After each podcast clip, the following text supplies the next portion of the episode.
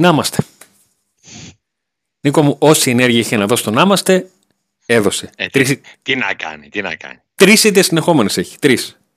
Τι να κάνει, να γίνει σεντερφόρ να βάλει γκολ. Δεν γίνεται. Νίκο μου, πρέπει να σκέφτεσαι λίγο εμπορικά τις ατάκες, τις φαρμακερές, τις ρίχνουμε προς τα μέσα του βίντεο. Να δει ο κόσμος, να πάρουμε τα κλικ. Μην τις δίνεις έτσι. Τώρα στην αρχή είμαστε ήρεμοι. Βλέπουμε το καμπανάκι και όλα αυτά. Το like, το subscribe και το καμπανάκι. Κατάλαβες. Για να περνάμε σιγά σιγά στα υπόλοιπα. Μετά από μια γεμάτη βραδιά, που θα μπορούσε να είναι και γεμάτη με α το πρώτο ε, αλλά δεν. Λοιπόν, πάμε να τα βάλουμε λίγο κάτω. ΠΑΟΚ Μαρσέη 0-1. Τελικό σκορ. Με το μάτς να ξεκινάει. Με τα πλάνα του Λουτσέσκου να πηγαίνουν στο καλάθι των αχρήστων. Με το πόδι του Τσιγκάρη να πηγαίνει στην μπάλα στο 5. Με τον ΠΑΟΚ, όπως και στο μάτς με τη Γάνδη, να βγάζει πάλι μια τέλεια κομπίνα σε κόρνερ και τον Ματαντά να αποκρούει την κεφαλιά του Κρέσπο. Με τον Κρέσπο να κάνει λάθος και την Μαρσέη σε χρόνο τετέ. Παμ. Παγέ 0-1.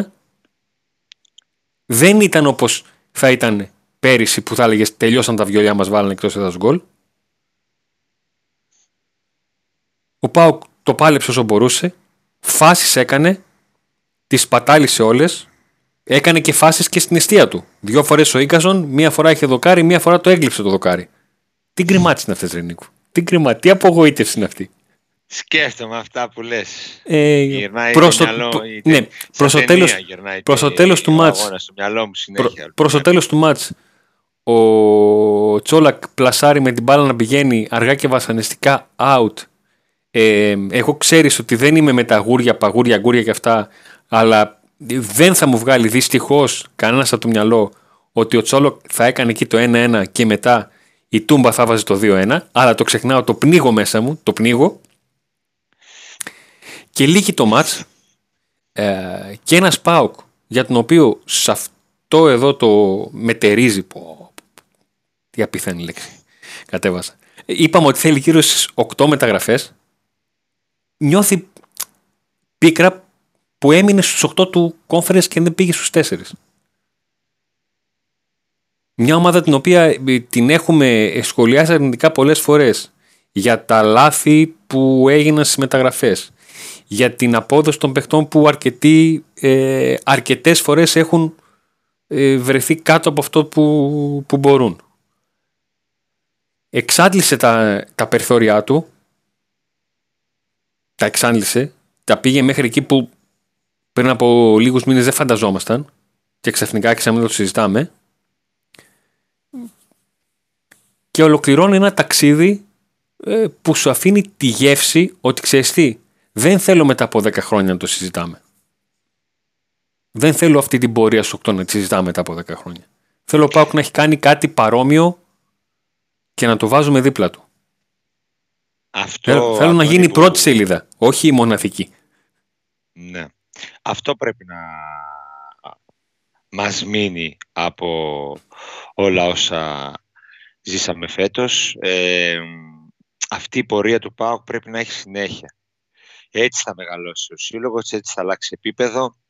Πρέπει πάνω σε όλο αυτό, πάνω σε όλη αυτή η πορεία, πάνω σε αυτήν την ομάδα να χτίσει ώστε να κάνει το επόμενο βήμα και όχι να γκρεμίσει. Θα πρέπει να χτίσει πάνω σε αυτό, να είναι έτοιμος, οργανωμένος και αποφασισμένος και να ξέρει τι πρέπει να κάνει, ώστε ο ΠΑΟΚ να συνεχίσει σε αυτό το επίπεδο και για να μπορέσει να κάνει το βήμα παραπάνω, δηλαδή για να μπορέσει την επόμενη χρονιά ή την παραεπόμενη, στα επόμενα χρόνια τέλος πάντων, να σταθεί και να σταθεί και σε μια...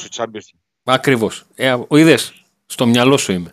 Ναι, όταν θα παίξει προκριματικό με μια ομάδα εισάξια της Μαρσέγη, λίγο κατώτερη, όπως ήταν ας πούμε Κράζονταρ, να έχει φτιάξει αυτό το μέταλλο ώστε να μπορεί να κάνει το επόμενο βήμα, να μπει στους ομίλους της Champions League και να μπορεί και εκεί όταν θα πάει να έχει μια καλή πορεία, ή αν φτάσει ξανά στα προημιτελικά του Conference League και παίξει απέναντι σε μια ομάδα αντίστοιχης της Marseille, τις ευκαιρίες να τις κάνει γκολ. Νομίζω ότι όπως στο ελληνικό πρωτάθλημα υπάρχει περίπτωση ο ΠΑΟΚ να μην μπορεί να κάνει πολλές φάσεις, να του δημιουργούν οι αντίπαλοι φάσεις και στο τέλος με μια ευκαιρία να κερδίζει τα παιχνίδια, επειδή έχει αλλάξει επίπεδο, όπως στο ΑΚ απέναντι με την ΑΕΚ στο κύπελο που προκρίθηκε ο ΠΑΟΚ χωρίς να είναι καλύτερος. Έτσι αντίστοιχα και στην Ευρώπη δεν μπορούμε να τα βάλουμε την τύχη. Η Marseille είναι ένα επίπεδο πάνω από τον ΠΑΟΚ και έτσι πήρε την πρόκριση. Θα χτιστεί αυτό, θα χτιστεί αν υπάρχει μια συνέχεια. Ακριβώς αυτό που είπες, να μην είναι κάτι που θα το λέμε μετά από 10 χρόνια και να το ξαναδούμε μετά από 10 χρόνια τυχαία, να μην είναι πυροτέχνημα αυτό. Να είναι μια σειρά. Με μια σειρά θα ανεβάσει το επίπεδο του ΠΑΟΚ, θα αλλάξει, θα βαρύνει κι άλλο η φανέλα στην Ευρώπη και έτσι θα μπορέσει να κάνει το επόμενο βήμα. Έγινε η αρχή, επειδή υπάρχει η εγγύηση του Λουτσέσκου, υπάρχει η δύναμη οικονομική του Ιβάν Σαββίδη και πλέον και αθλητικός διευθυντής, μπορούμε να είμαστε αισιόδοξοι για την επόμενη μέρα. Αλλά εκεί πρέπει να σταθούμε στην επόμενη μέρα και όχι στο χθεσινό βράδυ, ας πούμε, που εντάξει, ήταν κρίμα. Δηλαδή όλοι νομίζω μετά το τέλος του μάτς είπαμε τη λέξη κρίμα, αλλά συνήθως το ποδόσφαιρο είναι δίκαιο. Συνήθως είναι δίκαιο και ό,τι καλό κάνεις σου βγαίνει, ό,τι αρνητικό κάνεις πάλι σου βγαίνει. Δηλαδή όταν ο ΠΑΟΚ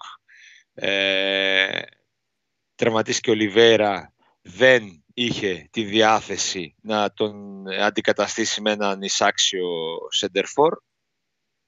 Το πληρώνει αυτό, δεν παίρνει γκολ από το σεντερφόρ του. Όταν ο ΠΑΟΚ έπρεπε να πάρει δεκάρι το καλοκαίρι και δεν πήρε, το πληρώνει και αυτό. Όταν τα Χριστούγεννα έπρεπε να έρθει ένας-δύο παίχτες ώστε να βοηθήσει τον Λουτσέσκου, να τον βοηθήσουν τον Λουτσέσκου σε αυτή την προσπάθεια που έκανε στην Ευρώπη, αυτοί οι παίχτες που ήρθαν δεν είναι ακόμα έτοιμοι να βοηθήσουν την ομάδα. Δεν έγινε κάποια μεταγραφή το χειμώνα καλή που θα έδινε όθηση στην ομάδα. Αυτά λοιπόν τα πλήρωσε ο ΠΑΟΚ όταν έπαιξε απέναντι σε μια ομάδα που είναι πολύ μεγαλύτερη από αυτόν σε ό,τι αφορά το μπάτζετ, τις ευρωπαϊκές εμπειρίες που έχει κτλ. Έτσι είναι, δεν μπορούμε να τα ρίχνουμε στη τύχη. Πάρα πολύ ωραία. Λοιπόν, παίρνω πάσα από αυτά που είπες. Ένα, την αναφορά σου στον Razvan Lucescu, που είπες η εγγύηση του Razvan Lucescu. Εγώ βάζω υψηλό βαθμό προπονητικά στο Λουτσέσκου και στα δύο μάτς με τη Marseille. Στο παιχνίδι στη Γαλλία βρήκε τον τρόπο να διορθώσει αυτό που δεν πήγαινε καλά και να παρουσιάσει έναν ΠΑΟΚ στο δεύτερο ημίχρονο που στο πρώτο ημίχρονο δεν μας περνούσε από το μυαλό ότι μπορεί να το δούμε βάσει και της εικόνας του ΠΑΟΚ αλλά και του σκορ. Ναι. Αν ήταν 1-0 μπορεί να έλεγες έλα πάμε. Στο 2-0 εκεί που μπήκε η μουρμόνα στο ημίχρονο είναι μην αρχίσει να γράφεις το κοντέρ. Ξεκάθαρα. Στο παιχνίδι στην Τούμπα ο ΠΑΟΚ έξερε ότι πρέπει να έχει μεγαλύτερα διαστήματα. Καλά. Κατά πρώτον θα έπρεπε να έχει την μπάλα στα πόδια. Το παιχνίδι τελείωσε με 50% κατοχή, γιατί όταν έχεις την μπάλα στα πόδια είσαι εσύ που τρέχεις, δεν σε τρέχει ο αντίπαλος. Αυτό είναι το βασικό. Και αν η Marseille έτρεχε τον ΠΑΟΚ, η Marseille αντέχει να τρέξει 70-80 λεπτά, ο ΠΑΟΚ αντέχει να τρέξει 40-50 λεπτά. Ακριβώς. Η δεύτερη ατάκα που στέκομαι είναι αυτό που είπες ότι είναι κρίμα αλλά δεν είναι άδικο. Δεν είναι άδικο.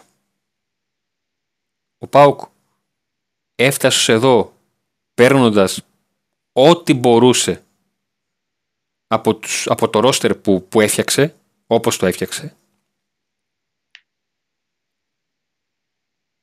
και πλήρωσε ό,τι ανορθογραφία έκανε. Σε παιχνίδια με ομάδες επίπεδου γαλλικού πρωταθλήματος που προσπαθούν να πρωταγωνιστήσουν, το μισό λάθος δύσκολα θα το γλιτώσεις. Πολύ δύσκολα. Και αποδείχθηκε. Άδικο δεν είναι, γιατί ο ΠΑΟΚ έκανε τις ευκαιρίες του. Τις έχασε. Δεν είναι ότι δεν μπήκε η μπάλα, δεν ήθελε η μπάλα να μπει. Υπήρχε ο Ματαντά, ο οποίος έβγαλε αυτά που έβγαλε με τον Κρέσπο και τον Ακπομ. Υπήρχε ο Τsolak, ο οποίος έκανε μια πολύ ωραία προσπάθεια και η μπάλα απλά δεν μπήκε. Είναι και θέμα το να μπορέσει να τη ζυγίσεις. Λέγαμε, Αντώνη, για το... Συγγνώμη λίγο που σε διακόπτω. Λέγαμε για τον τερματοφύλακα της Μαρσέιγ ότι είναι το αδύναμο σημείο. Και αυτός έκανε στη Τούμπα εμφάνιση. Η Λεκύπ τον έχει πρωτοσέλιδο. Από αυτό γίνεται κατανοητό πόσο υπερπροσπάθεια. Ναι, γιατί και η Εκύπ βλέπει την άλλη πλευρά του ποτηριού. Βλέπει ότι ξέρεις τι, βρε Μαρσέι, δηλαδή προκρίθηκες απέναντι σε μια ομάδα που ήσουν φαβορή, μα να το έκανες με τον φύλακά σου. Ναι. Αυτό δεν θα σου φτάνει στο επόμενο παιχνίδι. Ακριβώς. Αντίστοιχα, όπως ο ΠΑΟΚ στο προηγούμενο του παιχνίδια, τα παιχνίδια με τη Γάνδη, ήξερε ο ΠΑΟΚ ότι αυτό που έκανε με τη Γάνδη θα του φτάσει για να περάσει την Μαρσέη. Όπως και τώρα που είπες Μανταντά. Είδες ότι στο πρώτο παιχνίδι, στο Βελοντρόμ, ο παίκτης που καθόρισε το τελικό σκορ ήταν ο τερματοφύλακας της φιλοξενούμενης ομάδας, ο Πασχαλάκης. Το ίδιο έγινε και σε Τούμπα. Παρόλο που έκανε και ένα λάθος, έκανε κανένα δυο λάθη με την μπάλα στα πόδια, εκεί που πήγε ο Κούρτης να τον κρεμάσει και τα λοιπά. Δηλαδή είναι επιρρεπή στην κάφα. Τώρα που είπες λάθος με την μπάλα στα πόδια, ο Ματαντά στο παιχνίδι ΠΑΟΚ Μαρσέι είχε περισσότερες πάσες από τον Διαγκομπή Σεζόρ. Δεν τον κρεμάω στα μανταλάκια, δεν θα σβήσω την πορεία του. Απλά το χθεσινό παιχνίδι, στο επίπεδο που έφτασε ο ΠΑΟΚ, κατέδειξε ότι υπάρχουν παίκτες οι οποίοι είναι 1,5 επίπεδο κάτω από αυτό που θέλει να πάει ο ΠΑΟΚ. Δεν φταίει αυτός. Όχι, μόνος του. Όχι, μα μόνος του. Δεν είπα εγώ ότι φταίει αυτός. Ναι, όχι, δεν το λέω. Δεν έχω παράπονο, δεν έχω από τον Bisesvar. Για ποιο λόγο? Γιατί αν το βγάλει, ποιο θα βάλει? Τον Καντουρί που δεν παίζει. Παράπονο δεν έχω για τον Bisesvar, γιατί εάν μπορεί να δώσει 10, αυτά δίνει. Ο ΠΑΟΚ έπαιξε μια ομάδα απέναντί του που οι παίκτες της στη μέτρια προς καλή πορεία τους μπορούν να δώσουν 15-20. Ο καθένας κρίνεται με βάση το ταβάνι του. Δεν μπορώ να τα βάλω με τον Bisesvar γιατί δεν έβγαλε 10 σπριντ. Δεν μπορεί, αυτό είναι το ποδόσφαιρό του. Αυτό είναι το ποδόσφαιρό του. Ο Bisesvar δεν έκανε κάτι λιγότερο από αυτό που μπορεί. Έτσι είναι. Πάνω σε αυτό που λες, εδώ είναι που λέμε ότι πρέπει τον ΠΑΟΚ να τον απασχολεί η Ευρώπη. Διότι μόνο έτσι, αν τον απασχολεί η Ευρώπη και θέλει να κάνει το βήμα παραπάνω στην Ευρώπη, μόνο τότε θα αποφασίσει να ανεβάσει το επίπεδο της ομάδας και να το αλλάξει. Διότι με το ρόστερ που έχει και με τον Bisesvar και όλους αυτούς σε κάποια ηλικία πλέον, και στην Ελλάδα μπορεί να πάρει και το πρωτάθλημα. Δηλαδή, άμα ήταν λίγο πιο σταθερό στα πρώτο μισό γύρω ΠΑΟΚ, μπορούσε να το διεκδικήσει. Ή βγαίνει τέλος πάντων δεύτερος για πλάκα, ή μπορεί να πάρει το κύπελο. Αλλά έχοντας συνεχόμενες καλές πορείες, τουλάχιστον δεν είπαμε να περνάει τη Μαρσέη, αλλά να φτάνει εκεί. Δηλαδή να μην αποκλείεται από μικρότερες ομάδες από αυτόν. Μα με αυτό το ρόστερ την πάλεψε. Γιατί να μην την περάσει, αν είχε κάνει καλύτερα τα πράγματα? Αυτό λέμε. Αν είχε στο μυαλό του την Ευρώπη, αν έχει στο μυαλό του την Ευρώπη, γιατί δεν θεωρώ ότι και φέτος είχε το μυαλό του στην Ευρώπη. Προέκυψε η Ευρώπη. Γιατί και στους ομίλους, σε κάποια μάτς, σκεφτόταν το πρωτάθλημα και όχι το μάτς στους ομίλους. προέκυψε να γίνει αυτή η πορεία. Λόγω και ίσως και λίγο των καλών κληρώσεων και επειδή έμεινε πολύ πίσω μετά στο πρωτάθλημα και έτσι αναγκαστικά έδωσε βαρύτητα στην Ευρώπη. Όχι, πρέπει να δώσει βαρύτητα στην Ευρώπη. Στο πρωτάθλημα, ούτως ή άλλως, εκεί είναι, μέσα στις πρώτες δύο θέσεις. Αν δώσει βαρύτητα στην Ευρώπη, θα ανεβάσει το επίπεδό του για να κάνει το κάτι παραπάνω στην Ευρώπη και θα κάνει και πλάκα στην Ελλάδα. Διότι αν θες να περάσεις τη Μαρσέγ, δεν μπορείς να μην έχεις παίχτη να βάλεις στη θέση του Bisesvar, να βάζεις παίχτη και να είναι χειρότερος από τον Bisesvar. Όχι ότι δεν είναι καλός παίχτης ο Bisesvar, αλλά είπαμε ότι πλέον χρειάζεται το κάτι παραπάνω. Και σε ηλικία και σε ποιότητα. Γι' αυτό πρέπει. Και ήταν λάθος τα προηγούμενα χρόνια που ο ΠΑΟΚ άφησε τόσο πολύ την Ευρώπη επειδή είχε κάνει αυτό το σκοπό το πρωτάθλημα. Λοιπόν, okay. Με πρόλαβες. Αυτό που καταφέρεις να με συμπληρώνεις ενώ πριν κάνουμε την εκπομπή δεν συνεννοούμαστε είναι κάτι μαγικό. Λοιπόν, ο ΠΑΟΚ έχει ακόμα έναν πολύ μεγάλο στόχο. Να πάψει να είναι ομάδα μιας διοργάνωσης. Γιατί αυτό μου μένει. Ο Λουτσέσκου πήγαμε στο Stamford Bridge και μιλούσε για το μάτι με τη Λαμία και τη φετινή σεζόν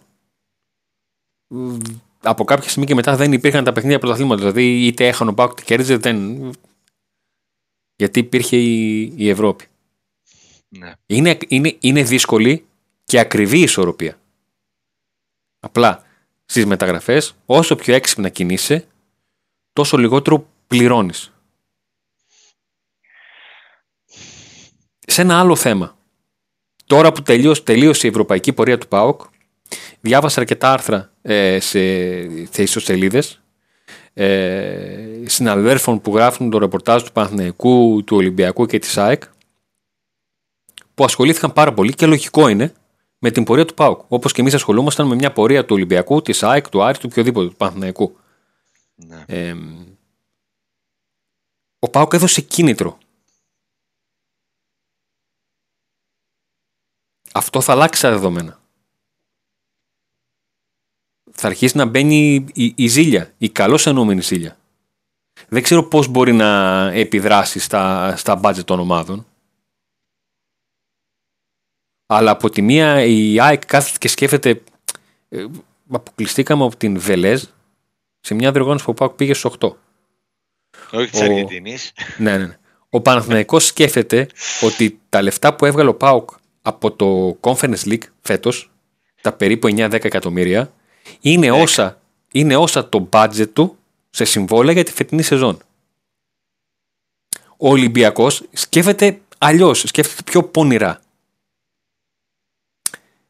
Σκέφτομαι ότι ξέρεις τι, ναι, εμείς προσπαθήσαμε να πάμε ήμασταν στο Europa League, γιατί στα πέναλτι δεν βρεθήκαμε στο Champions League και ναι, αν πηγαίναμε και εμείς στο Conference θα πηγαίναμε πιο ψηλά και τέτοια. Όπα, λάθος.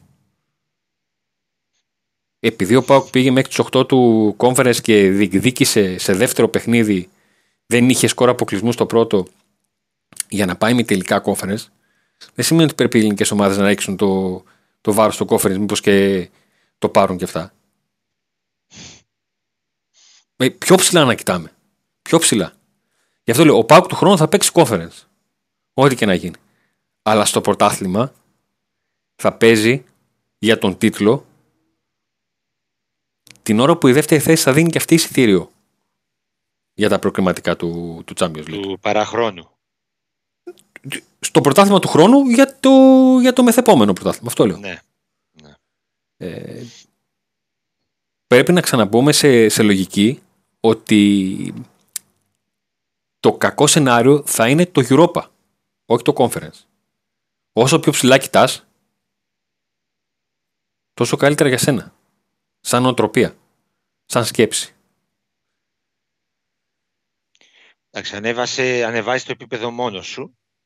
Οπότε έχεις το μείζο κίνητρο από μόνος σου για το κάτι παραπάνω. Θα το δούμε. Το καλοκαίρι θα είναι καυτό και μεγάλο. Εδώ θα είναι η επόμενη εβδομάδα γεμάτη. Ο ΠΑΟΚ πηγαίνει στο Klandzi Kailidi στην Κυριακή. Δύσκολο. Και μετά υποδέχεται τον Ολυμπιακό. Ακόμα πιο δύσκολο. Το κρίσιμο μάτς είναι το μάτς με τον Ολυμπιακό. Το μάτς με τον Άρη. Τι το μάτς με τον Άρη? Τι το μάτς με τον Άρη? Τρεις συνεχόμενες ήττες εκεί ο ΠΑΟΚ. Τρεις συνεχόμενες ήττες εκεί ο ΠΑΟΚ. Δεν γίνεται. Φτάνει. Εντάξει, είναι μονόπλευρο το ενδιαφέρον. Για τον ΠΑΟΚ. Μόνο. Τι εννοείς? Τι μονόπλευρο? Είναι για τον Άρη το ενδιαφέρον. Ο ΠΑΟΚ έχει εξασφαλίσει τη δεύτερη θέση και έχει μπροστά του τον αγώνα του Κυπέλου. Τον πρώτο αγώνα από τους δύο με τον Ολυμπιακό.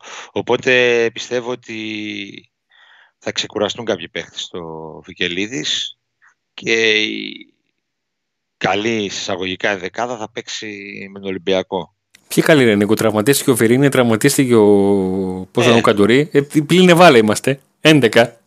Εντάξει, ο Καντουρί δεν έπαιζε εδώ και ώρα. Εδώ και καιρό ούτως ή άλλως. Δεν τον υπολογίζεις. Δεν τον υπολογίζει τον Καντουρίνο.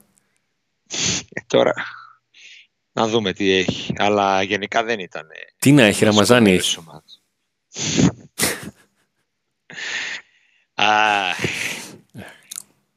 Όχι, Νίκο μου. Δεν μπορούμε να τελειώσουμε εκπομπή με αυτό το άχρη, φίλε. Νομίζω εγώ, αν ήμουν Λουτσέσκου, πάντως θα με ένοιαζε το μάτι της Πέμπτης. Όχι ότι θα πάω να παίξω αδιάφορα στο Χαριλάου, αλλά σίγουρα το μάτς της Πέμπτης είναι, γιατί είναι η τελευταία ευκαιρία για τον ΠΑΟΚ φέτος να πάρει κάτι. Να πάρει τίτλο, ναι. Πέρσι πήρε. Πέρσι που ήταν χάλια η ομάδα, πήρε τίτλο. Ναι. Και είναι καλό να πάρει.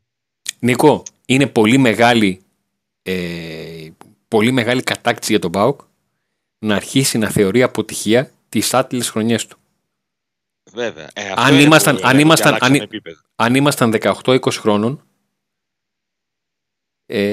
θα ήμασταν σαν κάγκελα αν δεν έπαιρνε ο ΠΑΟΚ κάτι.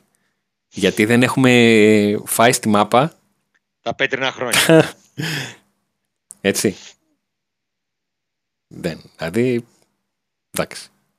Αυτά τα παιδιά δεν έχουν δει. Δεν έχουν πανηγυρίσει επειδή έβαλε ένα γκολ ο Johnny Ασιάδης.